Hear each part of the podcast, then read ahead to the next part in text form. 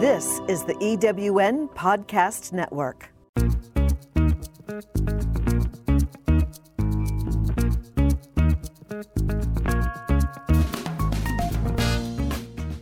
Welcome to Late Boomers, our podcast guide to creating your third act with style, power, and impact. Hi, I'm Kathy Worthington. And I'm Mary Elkins. Join us as we bring you conversations with successful entrepreneurs, entertainers, and people with vision who are making a difference in the world. Everyone has a story, and we'll take you along for the ride on each interview, recounting the journey our guests have taken to get where they are, inspiring you to create your own path to success. Let's get started.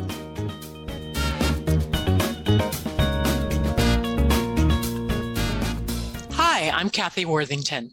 Welcome to our latest episode of Late Boomers.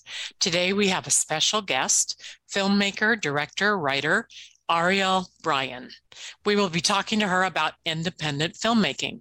And I'm Mary Elkins. Aurielle has produced commercial spots for NGOs and music videos and has a film out now called Saving Savanna. Welcome, Aurielle. Thank you for having me. It's a pleasure. We always like to ask our guests how they got started on their career paths. What is your background or education? And did you have mentors along the way? Okay, so I started out in the performing arts realm first. Mm. And when I got to college, I had this opportunity to be in a class for filmmaking. And it everything just kind of aligned together in that class where he literally was just like, these are the things you could do with film. And I got super excited about it as someone who comes from performing arts and writing since I was small. It was something that I was like, I could combine all of these things together and make worlds that I had been reading about. And I was very excited about that and it makes me exceptionally happy to do those kinds of things and that's kind of how i got in. So my degree is actually in electronic media and film um, oh. at towson university. So i have background with like experimental film actual narrative filmmaking a little bit of documentary filmmaking but pretty much what are the mediums that you can use to get your idea out there is kind of what that degree kind of housed all together um, when it comes to mentors that I have nowadays, I don't know if I have someone that's like directly a mentor, but throughout college, most of my professors were very helpful in any way that they could be. They would recommend me for things. They'd be like, hey, show up on set. I'm going to be doing this film uh, with some other local artists. And they were very much the type of people who wanted me to get hands on experience. So I'm really grateful for them in that regards as well. That sounds like your professors were actually working in the business. they were, they were. Mm. Yeah. And some of them were working in the animation arena. So they would get flown out to like Europe to do these like crazy cool animation, like real indie art house type of things. And they would come back and tell us about it. Or if they had local things going on, they would try and incorporate as many students as they thought were going to have um, like further careers within the business like they thought that they were really good at what they were doing even as students they would try and get them on set as well. So a lot of my professors were very helpful in that regards and they all worked within the film industry. Hmm. that's, that's fabulous. Yeah. Yeah i think i lucked out a lot in that regards. Yeah well, you were interested in the right thing. And we know yeah, you yeah. have expertise in figuring out how to get independent film projects made. How did you learn yeah. to do this? Did your professors help with that, or was someone else very helpful? And why is this important? I think that my professors were a big influence on how to get stuff made but then also my mom was really like gung ho about me loving to do this thing because my mom is super creative as well. Um, so my, for my professors they would tell you don't ask for permission just do it and then ask for permission after you've done it. So wish i'd had that I, advice early yeah so then I started learning to get, just do the thing. People won't be as upset with you about that. Um, and when they see the final product. So I think for indie filmmakers, like especially if you're not living anywhere close to LA or Atlanta or anything of that nature, I think you have to be a go getter. There's no way around that. And you have to make your own path. Um, when it comes to my mom, she is also very creative, but she was like, oh, if you want to do this thing, then let's figure out eight different ways to get to that goal. And I'm going to like sit there and ride with you the whole time and we're going to do this thing together. So that was kind of like what I think is um was helpful in helping me to better understand and learn how to go about being an independent filmmaker. Why it's important, especially, is there are a lot of indie filmmakers who don't live in like major cities that are focused on film and they have really great stories to tell. Some of them come from like writing backgrounds or they may come from like a performing art or maybe even just like a painting or some kind of like textile artist artistry background and they see the world in such a unique way that when they usually write scripts these are labors of love if you will um, that have taken them years. They have fine-tuned it. They've like really done some really cool things with their scripts or how they want to shoot things. And it's important for those people to at least have an opportunity to make one at least one project that's going to be very interesting. Um, so like i think that the, it, within the film com- community there is a difference between cinema and then just movie going. And cinema a lot of filmmakers believe are your like things that challenge you or kind of touch upon the human existence or things that really will resonate with a wider audience not necessarily wider but with an audience that wants to think more or wants to really feel you know it'll stand the test of time a little bit more. Whereas you know if you're just doing movies there's nothing wrong with that but it's more about like the gratification that's instant. So i think within cinema a lot of these people who maybe have not broken into la or atlanta or wherever the hubs are they have this very interesting way of viewing the world that would fall more into cinema. And it's very hard to get those kinds of movies funded so you have to do it independently. You have to have people that believe in you. You have to be able to know how to put your own finances into it, how to rally people around you that believe in this vision and goal that you've got for your film. And I think that there's definitely a place within the grand scheme of films for those types of movies to be um, kind of broadcasted and put in there. So I think that's important so that the conversation of cinema keeps going on. That's great. Yeah. And have you been able to network with a lot of those people in other areas that are doing that? Um, I wouldn't say a lot, but I've networked with a few of them. And I just love talking to these kinds of people because they're there for the love of film. And so you're going to get to experience new and interesting ways of like shooting something or new and interesting ways of like maybe if we look at the script in this regards or maybe we deliver our lines a little bit differently than would normally be the case. Um, but the people that I've met, they've been very like helpful too when you kind of link up with these types of people because they are fully here for cinema. Yeah. Hmm. And we saw a quote about you. If there's a story there, she wants to tell it. Can you yes. talk about the importance of story? Um, so as I was growing up, I've always had to read. So for me, and mm-hmm. not just like little books, like chapter books. When we were young, we weren't allowed to watch a lot of TV. We had to read a lot. We had like one hour of TV a day. So for me, all of the visions were happening in my head as I'm reading it. So I got really interested in the art of storytelling. Um, and then the reading transitioned into writing journals, which went to writing short stories, which went to writing scripts eventually. And I think that it's something very powerful and very like cathartic to get a story out there and to really harness the way a character feels, or maybe it's based off of someone in real life, and you really putting yourself in somebody else's shoes and to really understand exactly what they're going through and to convey that to your audience, I think is so fascinating. And it's very fulfilling for me when I get to see stories that maybe I wouldn't make those same decisions that the character would, but I'm like, I understand, you know? So maybe it's told about a villain, um, but you might still understand the villain. Like there's a reason why The Joker was a great movie. Um, because people understood the villain, you know?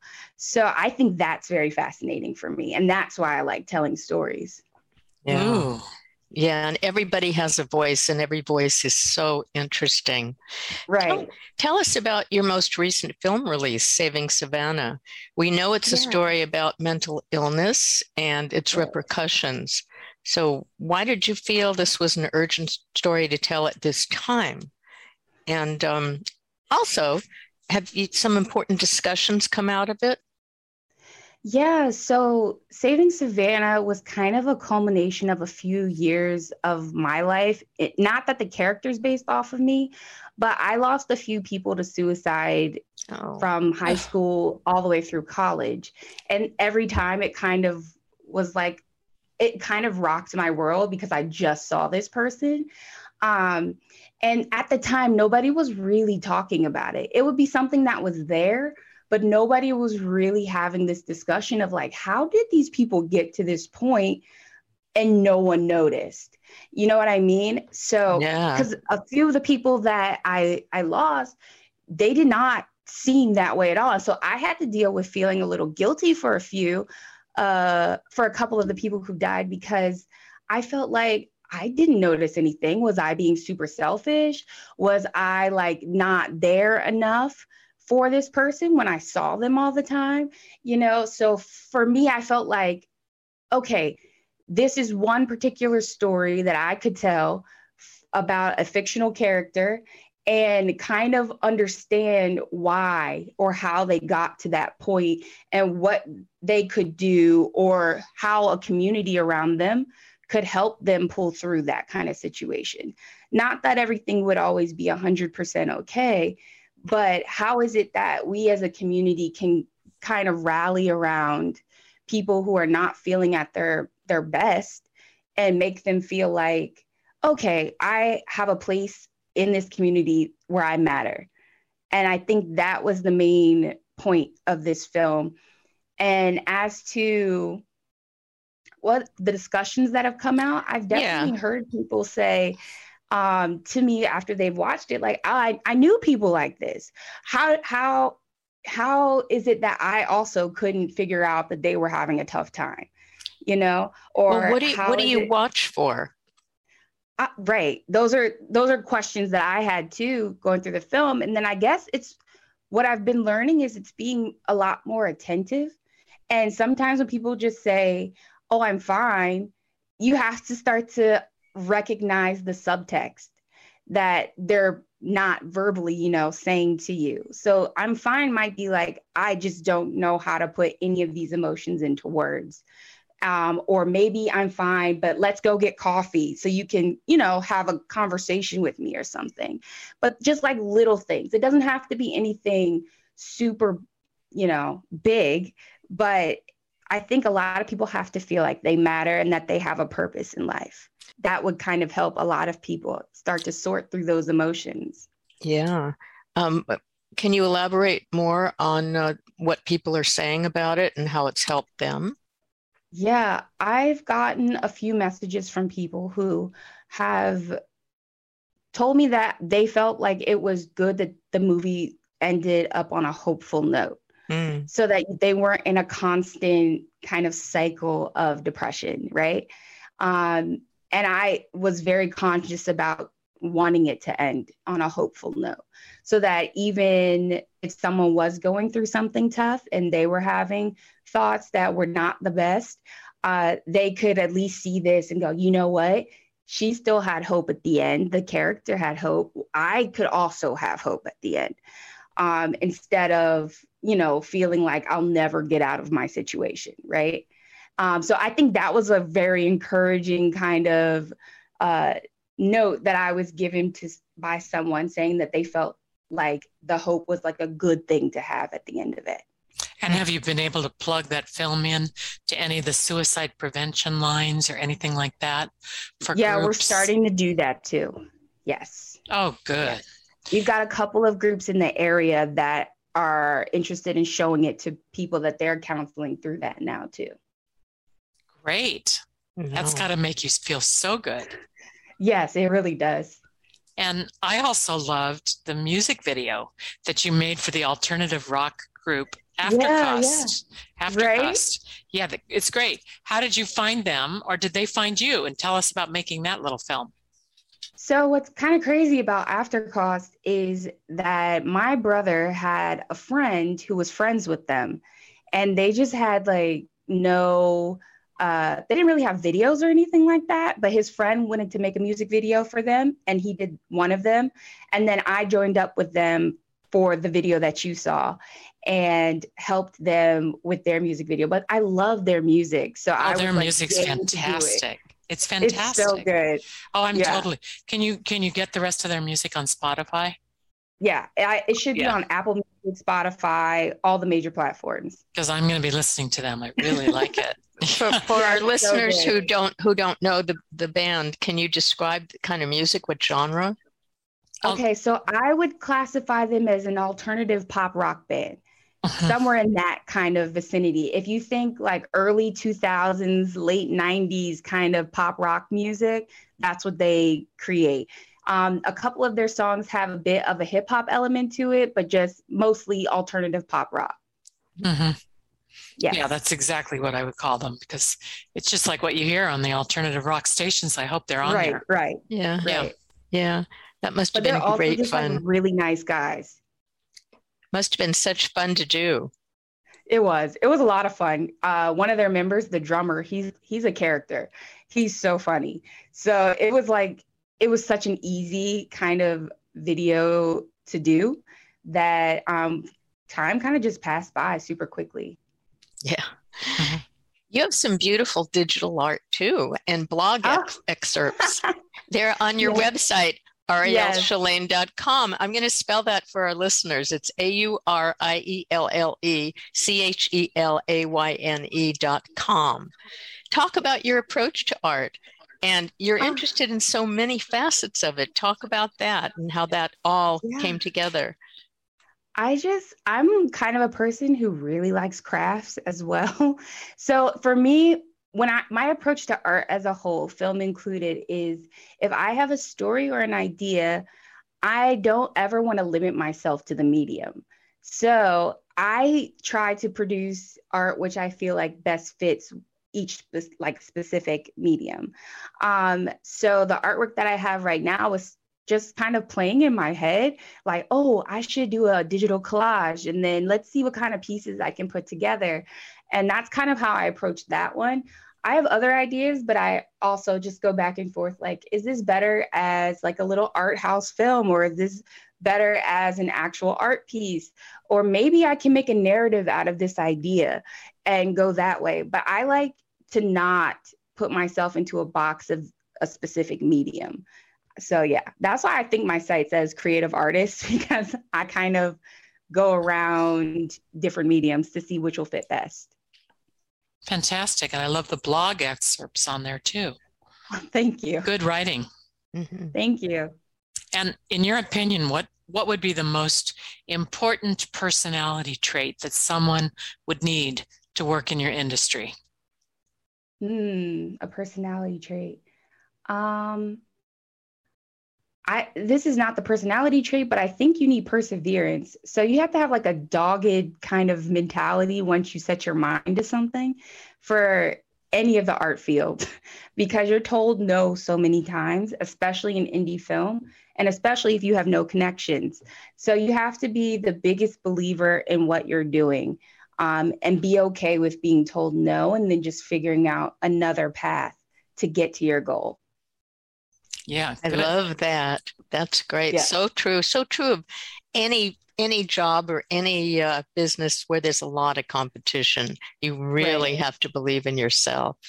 Right. And art is subjective, so it's even more difficult sometimes. Yeah. Very true. Is that the main lesson that your job or many jobs have taught you? and you think everybody should learn that at some point in, in their lives? Most definitely, because there has been so many times where I thought I had something really great and I loved it, but I was told, uh, maybe not, or maybe you add this thing and I'll look at what I have and I try to be as objective as possible. But sometimes you're like, if I add that thing, I think it's going to lose the integrity of what I've already presented. So then you have to weigh the pros and cons of whether or not you compromise for something or whether you don't compromise for something. So I think I've definitely learned that no is not the end. Um, and I've also learned that I will be my biggest cheerleader, hmm. that I have to be. Absolutely. That's fantastic. And yeah. what occupation other than your own would you like to try? Mm, so I love history. I really wanted to be an archaeologist. Oh. at some point in time, I like history, I like culture, and I like traveling. So if I could have somehow have done like archaeology or some kind of linguistics, I would have been like, okay, too. What about Great. that do you love? I have always loved like mythology. And then from mythology, I thought it was interesting learning about the culture because a lot of the times a religion really reflects what the thought process is of a civilization. Um, and I'm really interested in the thought processes that get people to certain um, decisions and how, yeah, just a lot of that. Um, and then I also just really love language and like ancient languages and how similar they are to each other. So I think I've always just been interested in that.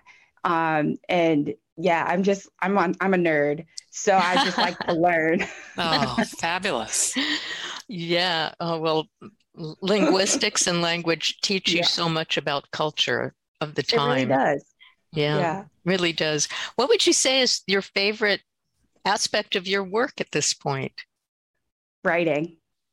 I really oh. enjoy like the creative process of development for filmmaking. I, I like development much more than I like production. Production's really? great, but I love development because you get to see how all these pieces can start to come together and the I the ideation of what you're going to shoot, like the writing of it, um, making your like dream cast list, like all that stuff. I really enjoy that. Um, yeah. And then, you know, production is, I get to see how that's starting to come together with real people, real sets, all that stuff. But I really, really love writing. Um, are you always surprised by the outcome? Yes, yes. Like, so I had to train myself to be okay with the surprises that happen, especially within filmmaking, because sometimes I could be a perfectionist and I was like, that's not what I thought. Um, but it sometimes better it's better. Yes. Well, yeah. I, I would love to know your writing process. Do you write every day? Um, do you always, when you're working on a film, start with the screenplay? And how does that work with you? Um, so for me, I don't have a hard and fast writing process because I find inspiration in like the most random places and usually late at night where I have to like wake up to write. Um, but oh. sometimes oh. it'll be through like music and then I'll see like a whole scene in my head and then I'm like, wait, I have to write this down.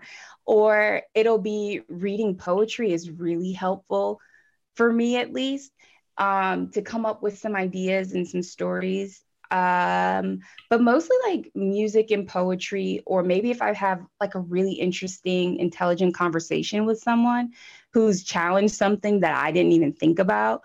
Um, I find that fascinating. Like things that get my brain working is usually where I um, find a lot of inspiration. Yeah. What are you working on now?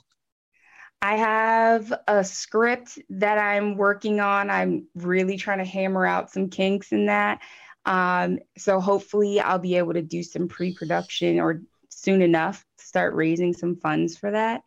Um, and then I'm also editing books for people hmm. that are putting out their own stories and whatnot. So that's what I'm doing. And I have a lot of that coming in currently. So I'm excited about it. You are a serial entrepreneur and artist. Yeah, can, yeah. Can you give us a hint or two about the theme of your film? Mm, oh, it'll be sci-fi. Oh. And it will it'll it'll be closer to like a realistic sci-fi. So not so far in the future, but also not that close to now. Yes. Interesting. I love that. I do too.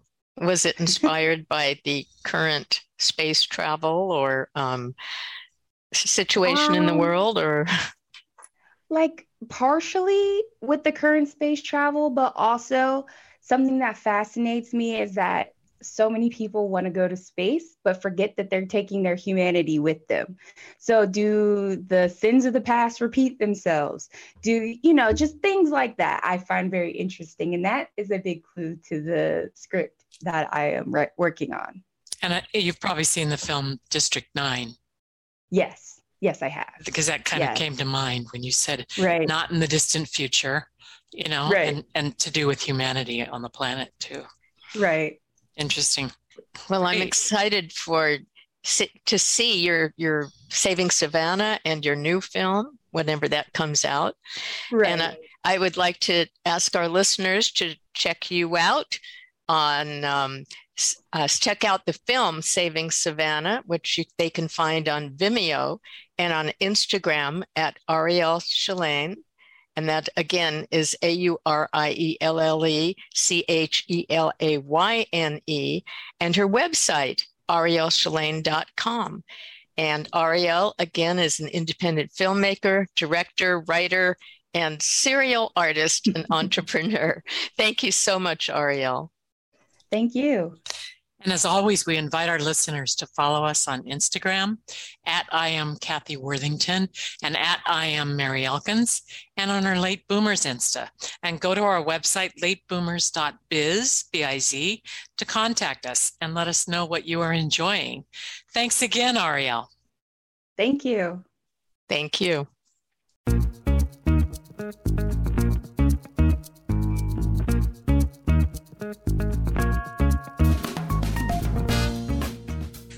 for joining us on Late Boomers, the podcast that is your guide to creating a third act with style, power, and impact.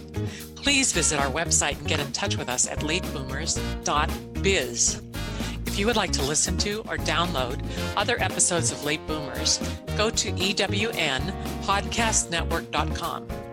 This podcast is also available on Spotify, Apple Podcast, and most other major podcast sites. We hope you make use of the wisdom you've gained here and that you enjoy a successful third act with your own style, power, and impact.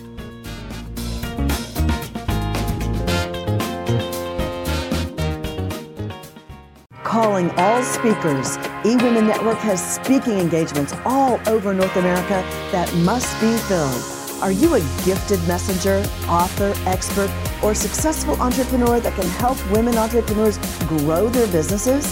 Our mission is to help 1 million fulfilled women each achieve $1 million in annual revenue.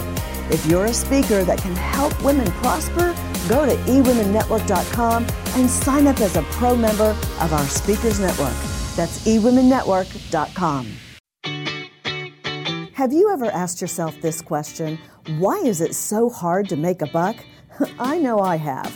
Hi, I'm Sandra Yancey, founder and CEO of eWomen Network. What I have discovered after going from the brink of bankruptcy to running a multi million dollar award winning business is this you can't build a million dollar dream hanging around minimum wage mindsets. My mission is 1 million women entrepreneurs generating $1 million in annual revenue. So here's what I've done. I've created the mother of all entrepreneur success programs that you can access online on your time. It's called Monetize Me Now. It's a seven module online course that is 100% my success formula, covering mindset, mission, management, motivation, marketing, and measure. Come on, take my hand and I'll show you the way to learn to earn flowing revenue for your business. Visit monetizemenow.com for details.